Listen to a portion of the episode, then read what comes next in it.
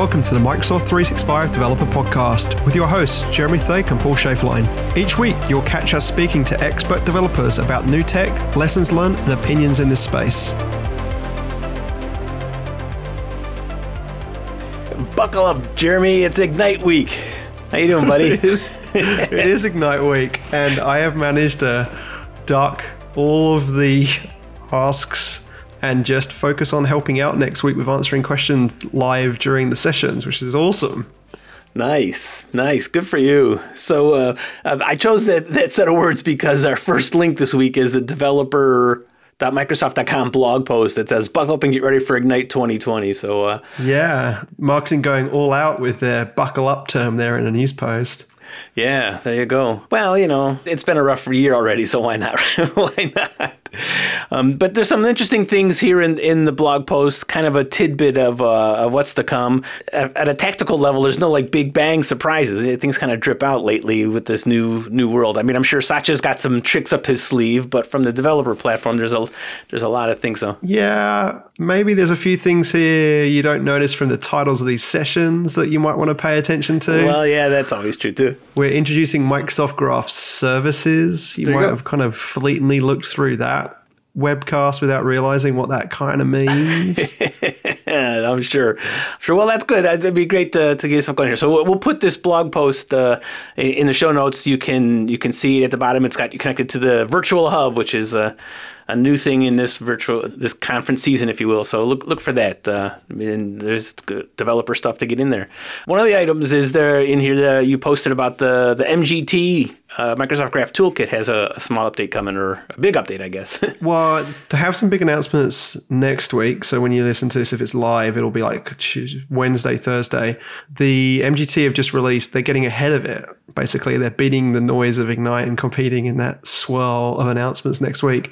They've got um, a get started new pages that is focused around if I'm a Teams developer building a Teams app or a SharePoint developer building an SPFX app or you know I'm Angular developer or I'm a React developer. They've got specific prescriptive tutorials for each of those scenarios. Whereas before you kind of had to work it out yourself or watch Nikola or Beth do things way too quickly in Visual Studio Code and then keep pausing it and rewinding and to see what they've done. It's great that we have these getting started pages because I, have said in the past they make it look way too easy.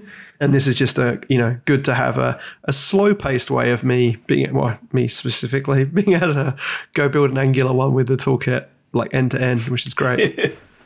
Yeah and and i'm more and more liking the small little snips of things. I i have i have a teams tab and i want to add a piece get me started on that little bits at a time and then i can go on tangents myself. So i like i love that approach. So looking forward to trying those. I'll have to to find those and get started myself. Yeah, the, the, toolkit's great for partners and also enterprise devs that want to just like get going, plugging into like really common scenarios of the graph to make the apps look more like what our Microsoft first party apps look like. Like having a people picker in your application that just, you know, shows suggested people based on you know who you email, who you message on Teams, who you collaborate on Docs with, so that your users will have the same experience in the apps you build like when they're using Outlook or Word or things like that. So the, the toolkit's really cool for those kind of common components. So if definitely check them out if you're building apps and you've got M365 customers you're plugging into for sure.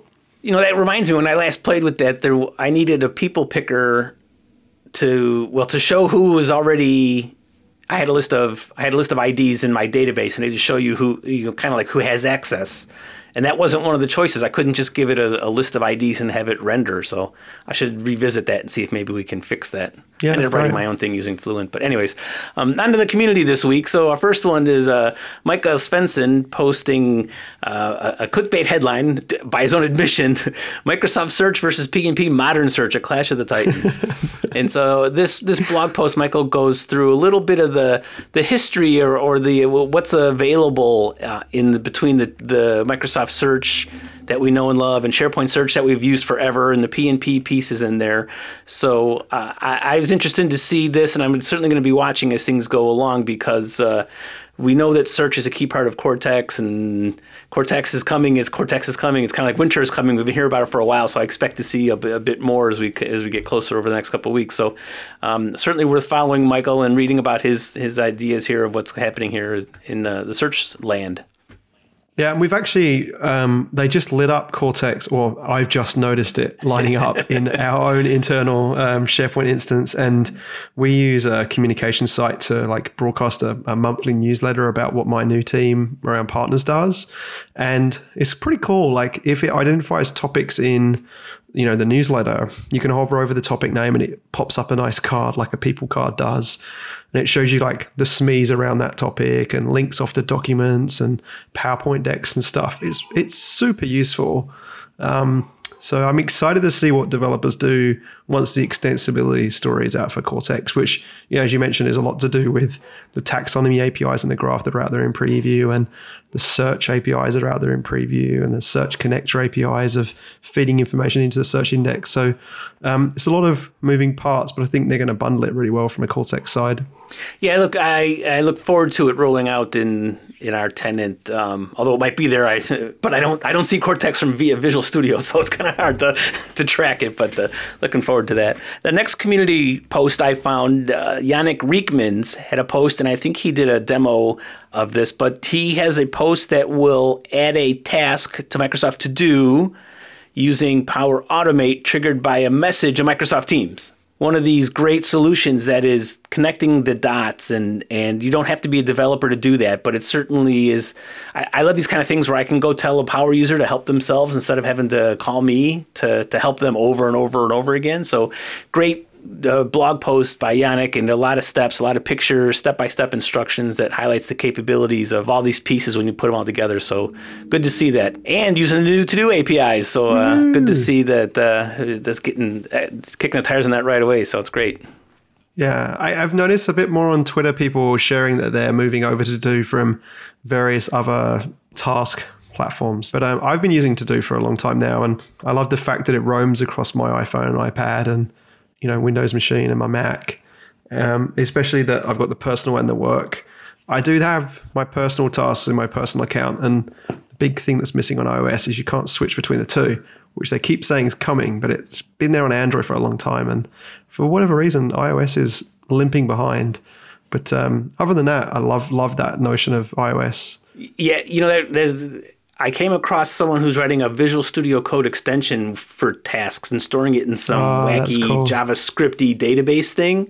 So uh, I, I made a bookmark to visit back there, and when uh, when he's done, I may fork it and try to plug in to do. So you can imagine yeah, yeah. hitting F, really cool. hitting the commit in VS Code, hit the F1 button and type mm-hmm. in remind me to do or whatever. So great solutions that we can do in there. And then uh, the the last link I found is kind of a, a fun thing. We know that Teams application is written in Electron, Node runs in Electron, and Visual VS Code runs in Electron. Well, did you know there's an Electron.NET wrapper? I stumbled across this and I am very intrigued. I need to find a good application that I could try to run cross platform in Electron. So, uh, the idea here is that uh, it's a CLI and a runtime environment that you, once you have your .NET Core application written, and obviously that of course cross-platform. And then it's kind of like a packaging solution where you can tell to electronize which is a great great command line electronize your app and it'll give you the the runtime that you can do to put that in there. So uh, just yeah, a little fun cool. thing to kick around. There's a lot of M- uh, microsoft mvps in a, the asp.net space that are contributing to that. So yeah worthwhile having a look at that yeah so uh, this week on the show, uh, you're going to be sitting down with Jeff Sakowicz. Jeff is from the Identity Group. Why don't you tell us uh, what's the what's on the agenda for this? Yeah, Jeff is one of those guys. Whenever in meeting he comes in and there's a question asked, he just gives the most awesome answers to. So I've always wanted to get him on the show um, to talk specifically about what he's been working on for you know a while now around publisher verification, which was something that he's advocated for internally for a long time. And you know this is really important not just to developers, uh, especially if you're publishing apps that customers are going to consume, but also to customers and also just devs in general in enterprise space being aware of what this publisher verification thing is. So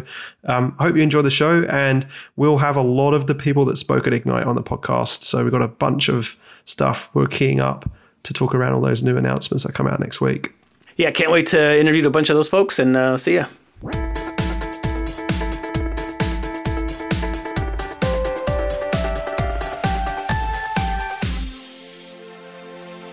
Hi, Jeff. Thanks for joining me. Hey, Jeremy. Thanks for having me. It's been a hot minute since we've been in a meeting together on campus. So, how have you been? Yeah, it really has. Uh, I'm doing well. I, I definitely I've been settling into the whole remote work situation, but I certainly do miss face to face meetings. And um, I've been scrolling through, you know, everything that's happening this week for Ignite, and um, the timing of getting on the show was great because turns out like the thing you've been working on for a, quite a long time now. I guess you were the you really pushed this pretty hard a few years ago when I first joined Yina's team around something that needs to be done, and we're about to GA it. So, do you want to kind of introduce what where you are in the team and and what this feature is you've been working on? Yeah, absolutely. Uh, so I am in the identity division here at Microsoft, and I particularly work on our application platform team um, within the Microsoft Identity app platform. And my team focus on, focuses on a number of security centric features and features that both help customers keep their data secure and help developers, good developers who are doing all the right things, prove that they're trustworthy and actually, you know, lower friction to get their applications adopted by those enterprise customers. Yeah, and, and so the main feature that you've been working on, this publisher verification, when did this go into preview? When did you first bring this out? So we announced public preview uh, back at Build in May, um, and we did uh, we had a private preview before that, but we worked with a bunch of really awesome uh, ISV partners, um, you know, leading up to Build, and then we've been in public preview since, and we are announcing GA, which I'm really excited about this week at Ignite. Yeah, this is awesome. And congrats to you and the team on this because this is such a it's a really important thing, not just for partners, but customers and admins. And so I'm hoping that everyone listening kind of gets the idea of like there's a lot of complex to this and really understanding the concept of what publisher verification is is hopefully what we'll get very, very clear by the end of this episode. So you know, publisher verification seems like a very obvious thing um, as a feature, but this is quite a complex thing in terms of you know all the different aspects this introduces that you have to be aware of as an end user and an IT admin, and also as a developer as well. So, how do you pitch this when you're talking to a partner, for instance, of what publisher verification is? Yeah, so conceptually, it actually is very simple. Uh, publisher verification exists to help developers prove that they are authentic publishers. And they do this by adding a verified organizational identity to their app registrations. This lets their customers and their prospective customers know that this app is actually published by that ISV and that they that they've proven that they are who they say they are. Right. And so what does that look like as a, an experience for an end user then? Like do they see something different because they're verified? Yeah, they do. Um, so there's a number of benefits and results of uh, going through the process, and but you know one of the most tangible ones that users will see is that when the app goes to request permissions uh, on the consent screen, so if the app is requesting access to that user's emails or their OneDrive files, uh, the user will see a blue check mark um, a badge on the consent screen proving that, and then that's you know their assurance that the app comes from a verified publisher, and they'll see the verified publisher's name, and they can click on that dialog to learn more about where the app comes from. So at the moment, like you've you've had a few of these partners that are been part of the preview where they're they're actually already showing up in those screens as verified. Is that right? Yeah, we've had some really great partners who have who engaged with us uh, early on in the process, gave us a lot of feedback, and um, were early adopters of the program. And those are some of the folks that we you know announced with at Build. And then since then, um, we've actually had some really good uptake of this feature while it's in private preview. And as of now, we have over 600 verified publishers. Wow, that's great. That's actually really cool. What brought this along? Like, it might seem obvious to me and you who've been around this space for a while, but like what were the main things that happened over time where, you know, this work was funded and was prioritized? Yeah, so answer that is very specific to publisher verification and the specific problem it solves. And then there's kind of a, a bunch of bigger picture factors at play here. So, I mean, to be really specific, it was very challenging for end users and admins to know without a shadow of a doubt because you know in many cases when apps are asking for access to sensitive data you really have to know for sure that that thing is authentic. Um, it was it was challenging for them to know definitively whether that app came from an authentic source or not. So again, you know, it the this specific program and this capability is meant to just allow that you know that that proof of authenticity to happen. But there's also it's part of a bigger set of investments that we're making across the company. And, and you know you, will see that there's a trends moving in this direction across the industry as well where as more and more apps are getting used by customers in the cloud and more and more apps exist in the cloud that start to integrate with all of the rich data sources that are available, like Microsoft Graph as an example. There's all this really awesome functionality out there. But also, with all these apps asking for all these permissions to all this data, IT admins and customers are constantly being asked um, to share their data with all these different entities. And you know, admins, uh, you know, we would hear feedback from, especially from the IT admins that we work with, that you know that said basically they were being overwhelmed with all these requests, and it was hard to be able to sift through all this noise, and they, you know, they felt that they either needed to keep things completely wide open, where end users could self-service adopt, you know, any app that came and asked for access to data, or they could, you know, close things down entirely and bottleneck everything through a very tight knit admin team. But you know, the sheer amount of apps they had to deal with made that an operational nightmare. So there really wasn't a good answer. So and, and so publisher verification is just one of many investments that is that we're making that helps admins not have to make that untenable trade-off anymore. They don't have to choose between whether to be secure or productive. And there's this whole suite of things we're doing that start to give them finer grained controls, that start to give them more ways to quickly reason over large quantities of apps and set up policies that are proactive and, and quickly make much more informed decisions about these apps apps that are asking for access to data. So that's a really great explanation of like why. Um, and you know, my parents is a great example. You know, every time I go visit them in Australia and look at their iPhones, they've got a tremendous amount of apps on there.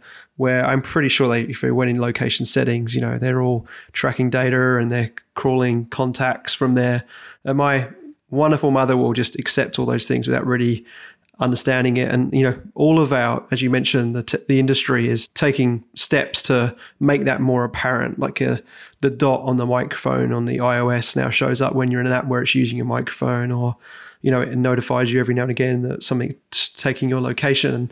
And I guess this is kind of a similar thing, right? Like we're doing the verification, we've got had the consent windows for a while, but what kind of things can an admin do in a, an enterprise setting for those people that are maybe just accepting those dialogues, be aware of when it comes to things like whether it is a verified publisher. And obviously, in those consumer spaces, there's a store that technically should mean they're verified because of the store aspects. But how can we kind of have enterprise admins manage this in the kind of the enterprise world? Yeah, that's that's a really good question you know, a, a, really specific piece of feedback um, that we got from admins over the years, you know, related to some of the concerns that I already talked about was they said that they wanted to make more decisions proactively via policy, and they wanted to make decisions that would hold true across many, many apps over time in a way that got them out of that uh, cycle of needing to hand review apps over and over and over and let users consent to things that the admins felt were within the bounds of their risk tolerance, right?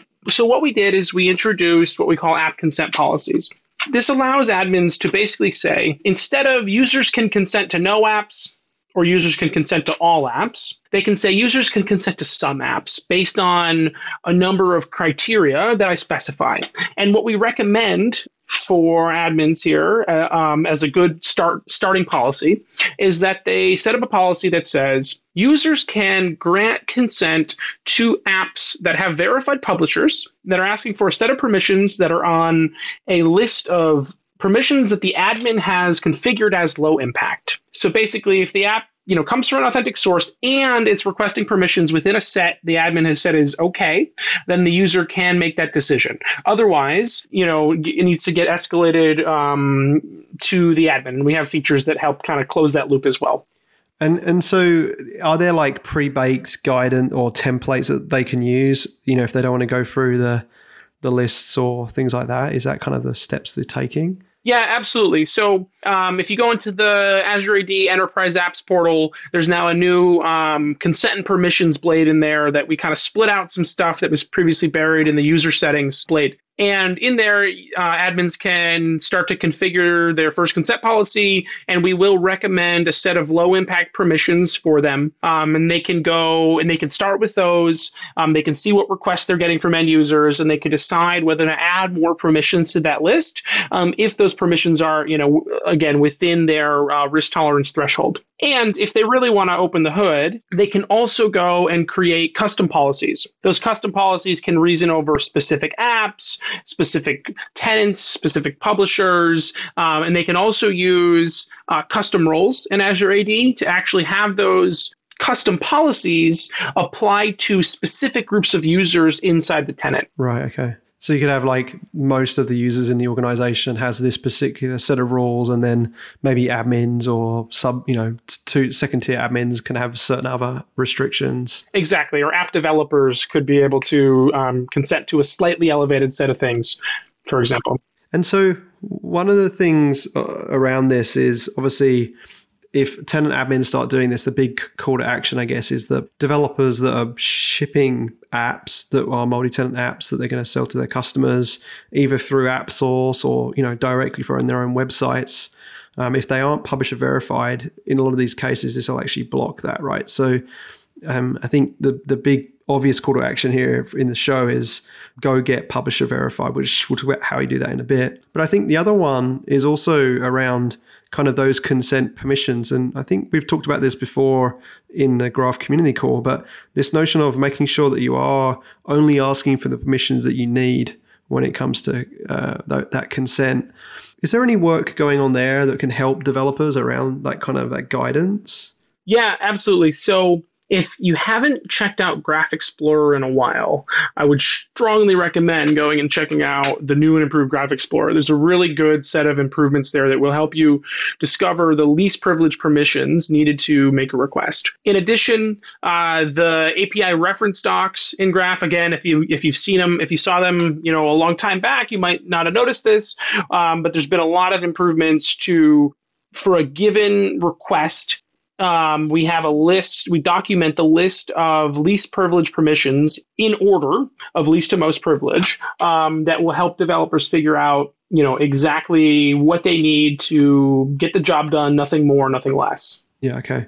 And then I guess the other aspect of this is, you know, other than admins enforcing a you have to be publisher verified, I did notice in the announcement this week that you are um, putting in some kind of timeframes on some more enforcements. Can you talk a little bit about those enforcements you're doing on app registrations?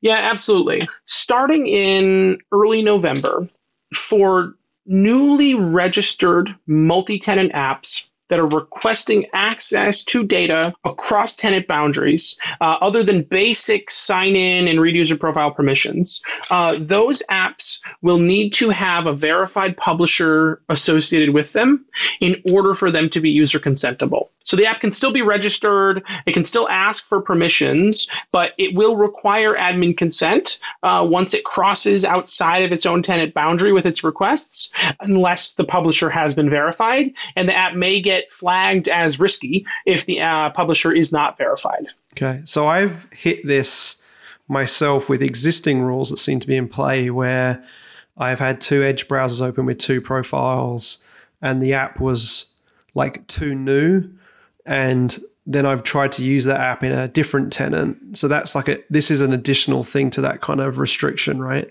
Exactly. So yeah, we do have a feature uh, that we released earlier this year called risk based step up consent. Um, and the goal of that is to help protect users from uh, falling victim to attacks where malicious apps try and trick them into consenting uh, to grant access to sensitive data. And what we do in that case is if we have an app that is making a consent request that we detect as risky, we will step up that request to require admin intervention. Um, so you will see, you know, uh, a very similar experience for these apps without verified publishers um, after, you know, that early November date. Yeah, okay.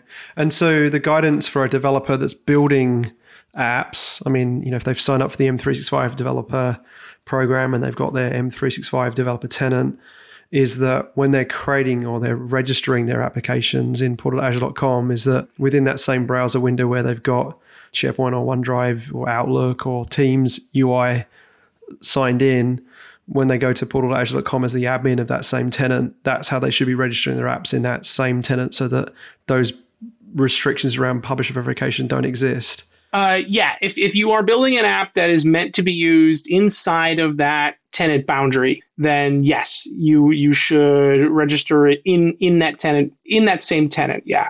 Um, if you are you know an ISV building an app for uh, many different and customers, um, it's actually it's totally fine, and it's actually become a more popular style of architecture that I think is a good idea, frankly, to have a uh, have resource isolation and have a separate tenant for your app registrations. Um, but in that case, yeah, you'd want to go and make sure the publisher of that app is verified. But again, you know, you can always if you have a you know what, what we kind of refer to internally as a loosely held multi-tenant app where you're using it between you know two three four tenants. You can also always go grant admin consent for that thing uh, across those small handful of tenants um, because that if it is something that is highly trusted amongst your small group of tenants that you're managing. Right. Yeah like you're kind of testing that multi-tenant scenario across a few different ones. Yeah that makes sense. Exactly. And which that's actually i'm glad you mentioned that um, that is something that often gets overlooked just in general you know uh, uh, aside from publisher verification is you need to if you're building one of these multi-tenant apps it's really important to test it across multiple tenants and to expect that you will end up running into customer tenants that have different configurations than you than you have in your own tenant in different configurations than you expect. Um, so you know with different types of consent policies different ways for users to escalate requests that need admin intervention to the admin. So you should make sure you're aware of all these scenarios and try and test across multiple tenants as best you can. And then how, how do you, uh, I mean, that's something I experienced when I was at Hyperfish and with AvePoint and the partners I worked at. And, you know, we found that being very clear on the permissions up front of what they'd have to consent and why they're consenting and kind of enforce that trust with admins, especially if you were mm-hmm. doing things like group.readwriteall or files.readwriteall where you needed more than just the scope of that one individual user for sure. What apps is this relevant to though? Because the user consent screen only shows for like the delegated apps. So is there a notion of publisher verification for a, an application permission application, an app only, or mm-hmm. daemon app, all the different names that we have for that that one scenario? Is publisher verification valid for that too? Yeah, that's a good question. So let me let me first actually step back before talking about the application permission and the daemon scenario. So I think it's very easy for us to, you know, where we live in this world where, you know, we an app means a very specific thing uh, to uh, to us in in the world we live in most days. To be specific, the types of apps we're talking about here um, are apps that integrate with the Microsoft Identity Platform, aka Azure AD, to sign users in and potentially access data using service side APIs, um, either on the user's behalf or as the app itself. Um, so, for example, apps that are calling Microsoft Graph, um, this is relevant for. Apps that are simply using OpenID Connect to sign users in, uh, this is relevant for. Um, but you wouldn't publisher verification i guess if you were to give it its its qualified you know fully qualified long form name i would call it publisher verification for microsoft identity platform app registrations so you know it's re- it's relevant for these apps that use OAuth and OpenID Connect to sign users in, access data with server-side APIs, um, especially in multi-tenant scenarios. And what it's not relevant for are apps that don't integrate with Azure AD or the Microsoft Identity Platform, apps that don't call server side APIs under any circumstances. So, a good example here is um, if I'm just building a calculator app you know, I'm going to build a better calculator than any calculator that's ever been built before. And I'm going to build that and it's just going to run on Windows. Or maybe it's even going to be embedded in um, some sort of M365 canvas, but it is simply there to help the user with math. It doesn't save any data, it doesn't protect any sensitive data, so it never signs the user in. It never calls graph on the user's behalf, so it doesn't integrate with AAD or MS Graph. In that case, that thing doesn't do it never asks for consent to do anything at least on the service side. So publisher verification is not relevant there. So i guess that was a long answer but to get back to i think that's a very important qualifier is you know um, to to you know make sure people understand the types of apps we're talking about here. We're really talking about app registrations. And just to answer your question very specifically uh, publisher verification definitely is still relevant for apps that do integrate with AAD and Microsoft Graph, if they're using application permissions and they act as daemons, publisher verification 100% still relevant because an admin wants to know um, when they go to, you know, and it might even be more important in certain cases when that app says, I want access to all mailboxes or all SharePoint sites or all groups without a signed in user. That's very important uh, for that admin to know whether that app comes from an authentic source. Yeah, and I think that for those listening that are kind of SharePoint developers or Exchange developers of old, where they're using you know EWS still, or they're using um, SharePoint CSOM or SharePoint REST, where you know the consent is username and password based. Mm-hmm. Basically, there is no layer of consent where you can show the admin or the user this is only files.read and not files.read write or files.read write all or mail.read or mail read write all. Like that consent basically is that whoever whatever user signs in and calls those APIs is going to get whatever that user has. And so this modern authentication stack with the consent is something that customers, you know, and admins especially are going to be kind of demanding as a requirement moving forward. And so a lot of the time where I get questions around, well, why should I use the graph? This is the first place I start, not just for partners, but also for IT admins knowing, you know, they really shouldn't be looking at EWS anymore or SharePoint CSOM for those reasons. And, you know, acknowledging that SharePoint still has a way to go with some of the gaps on the graph in terms of what can be done in CSOM and SharePoint REST that isn't available on the graph that the team are working through. But that, you know, customers are absolutely starting to you know, ask for this level of um, granular consent to know what they're granting when they uh, run these apps, whether they're, you know, user interactive ones or whether they're the background service ones as well. Yeah, absolutely. And then the other aspect of this is like, what do partners have to do to become publisher verification? I'm assuming you've worked really hard on making this as streamlined as possible so that we get as many as we can. I mean, if you've got 600 since we announced the preview, it must be really easy. But wh- where's the go? What's the one URL to rule them all to get going? so yeah, you can check out uh, aka.ms slash publisher verification to, as your one stop shop for how to learn about this. But in short, one of the really nice things here is, um, yeah, we did want to build something that was uh, easy for developers to go through, but we also wanted to do something that was a strong verification that had a strong verification mechanism or several strong verification mechanisms um, underneath it. So the good news is um, on a bunch of fronts that identity verification is not a new concept. It's not a new concept uh, for developers partnering with Microsoft um, and in participating in our ecosystem. So the vast majority of the work to be done for a developer to add a verified publisher to their app registration is actually something a lot of folks might have already done if they list an app in AppSource or Azure Marketplace or Windows Store or something like that. Um, and and by the way, you know I, I want to make sure it's clear that we are adding, you know, what what didn't exist before publisher this publisher verification feature we're talking about today is the ability to tell whether the publisher of an OAuth app is verified. Microsoft has already been for, you know, has is already verifying all the publishers of the apps that are showing up in Microsoft storefronts. So if you are acquiring an app from those storefronts, you can, you know, and if you've been doing that for years, you can still, you know, rest assured that that the identity of that publisher had had been verified before that app was able to get into a store. Back to you know the the steps to add a verified publisher to your app registration. So the first thing is to get a Microsoft Partner Network account and to go through organizational identity verification, aka vetting, for that account. Um, and like I said, many partners have already done this um, if they've listed their apps in a, a number of Microsoft storefronts or marketplaces.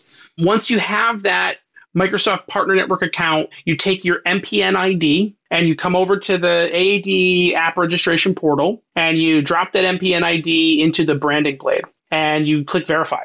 And we do a few checks in the background to make sure that your account's in good standing, um, to make sure that you're actually the user who's clicking the verify button is the right level of admin on both the AAD side and the partner center side.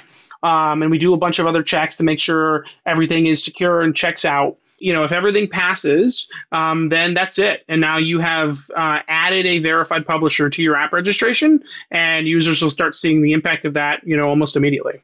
One question I can have, and I'm going to revert back to picking on CJ here, who is our uh, CTO at Hyperfish, where we, I know for a fact through acquisition, um, they had a variety of different organizational tenants set up where you know they create they register the applications in separate tenants. In that scenario where i don't think it's possible to move an app registration to a different organization would you be able to do that same verification using the same account in those three azure ad orgs in the branding blades? How does that work? Yeah, so that's actually a, that's a really good question. It's it's one of our most common questions, and one of the things that we helped developers work through most frequently when we were in our early preview phases and, and getting feedback um, and fine tuning the experience here. So you absolutely can. Uh, we we made we realized it was important actually, and, and CJ was one of our earliest. Uh, people who provided feedback uh, on this exact topic. So if you're listening, thank you very much long story short, yes, you can do that. What, what needs to happen, so the way that we make sure, there's a couple ways we make sure that the Partner Center account is actually owned by the same entity that owns the app registration, right? And, and one of the ways we do that is doing a domain check. In order for uh, the addition, in order for this verification step to succeed, either the app's publisher domain or a verified domain on the tenant must match the domain that was used during the verification process in Partner Center. So what that means is, um, although a domain can only be verified as a custom domain on one tenant at a time, if you've got your resource tenant where you're holding your app registrations, or if you've gone through some M and A, maybe what you can do is if you can't use the tenant level verification step to make that domain match. You can add a publisher domain, which is a prereq to doing publisher verification, anyways. And you can make sure that your publisher domain you add matches the domain you used in MPN. Um, so that's step one. And there's one other important step, which is um, easy, just often overlooked, which is to add if the secondary tenant is not yet is not the tenant that you signed up for Partner Center with in the first place. You have to go. There's a tenant configuration uh, screen in Partner Center, and you can add additional tenants there. Um, so you just need to make sure you add that auxiliary tenant, and again, make sure you're signed in with the right user account who has rights to take action on both sides. Um, but yeah, it can absolutely be done. But I think the the guidance there, and again, this obviously wasn't known when we all did this years ago, is that when you're creating those app registrations that will be used in production to ship to a store or ship to multiple customers, that the reality is that should all be in one of your is home tenant the right word, or I don't know, like the main tenant you associate with your partner center record, I guess. Although it seems like there are ways to get around that now, but I still think that's probably the best guidance, right? Yeah, it, it really depends. So, what we tend to see if you have, if your tenant's sole purpose is publishing apps, then it makes sense to register your app there. However, if you we're, we're starting to see a trend towards an architecture that I mentioned briefly previously, but um, we'll revisit, which is to have a resource tenant and to do resource isolation for your app registrations and treat them as something, you know, an app registration should be treated as something that's just as sensitive as an Azure subscription, or a key vault or a database, right? Right. Yeah, that makes sense. So we see this trend where um, if an ISV uses Office 365 and publishes multi-tenant apps for consumption by their customers. Oh, they isolate them from their own tenant. Yeah, exactly. Yeah, okay. Right. Yeah, that and, makes sense. And, and so yeah, basically yeah, yeah. what you can do there is, yeah, again, you use publisher domain and you use the multi-tenancy model is what Partner Center calls it.